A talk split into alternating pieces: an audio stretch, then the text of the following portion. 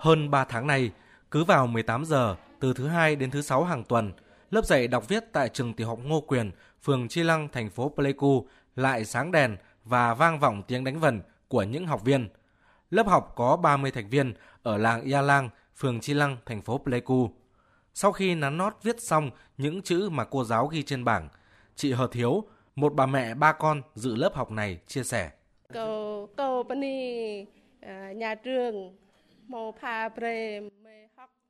Trước đây gia đình tôi nghèo khó, bố mất sớm, điều kiện gia đình không cho phép nên tôi không thể đi học, nên không biết chữ.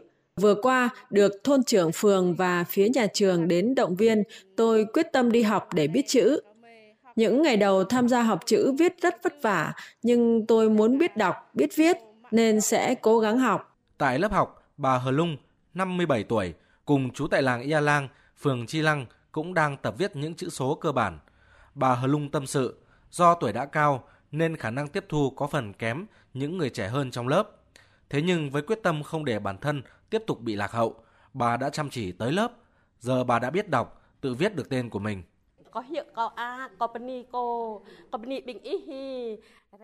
Tôi không biết chữ, không biết tính toán, được đi học biết chữ, tự viết tên mình tôi vui lắm.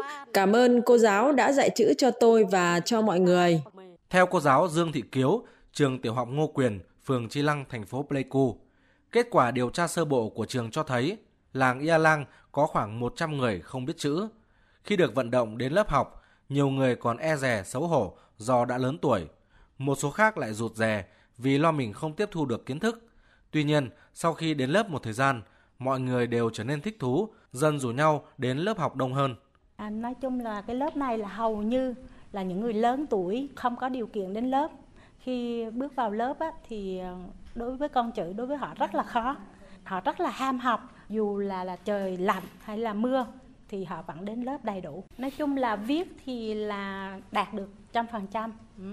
Còn về đọc thì nếu mà đọc trơn đó, thì là lớp rồi là trên năm mươi phần trăm.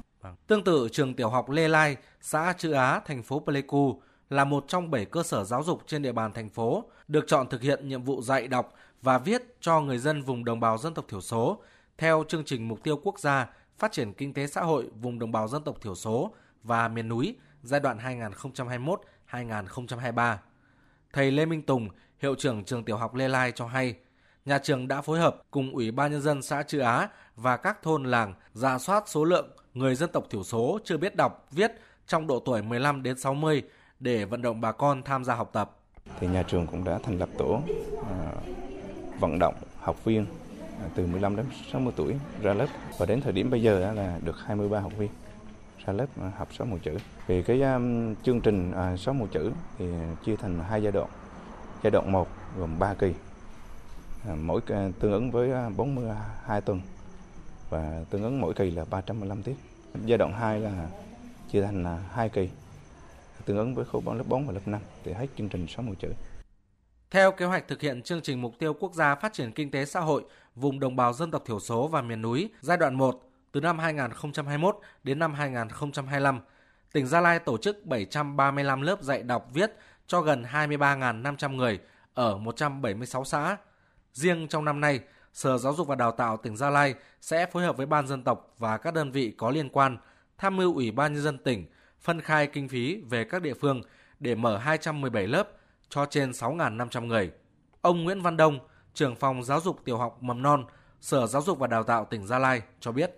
Đây là một cái chương trình mang lại cái đời sống cho đồng bào dân tộc thiểu số nói chung và Gia Lai nói riêng, được nâng cao cái trình độ dân trí, từ đó có thể là thoát nghèo, nâng cao cái chất lượng cuộc sống của mình. Thì hiện nay cái chương trình này là cũng đã được phân bổ cho tất cả các huyện, thị xã, thành phố, và cũng có một số đơn vị thì cũng đã bắt đầu tập trung học viên để học viên làm quen với lại cái chương trình. Và trong thời gian tới thì cái chương trình này sẽ được mở rộng và triển khai dạy học đại trà ở tất cả các cái huyện, thị xã, thành phố.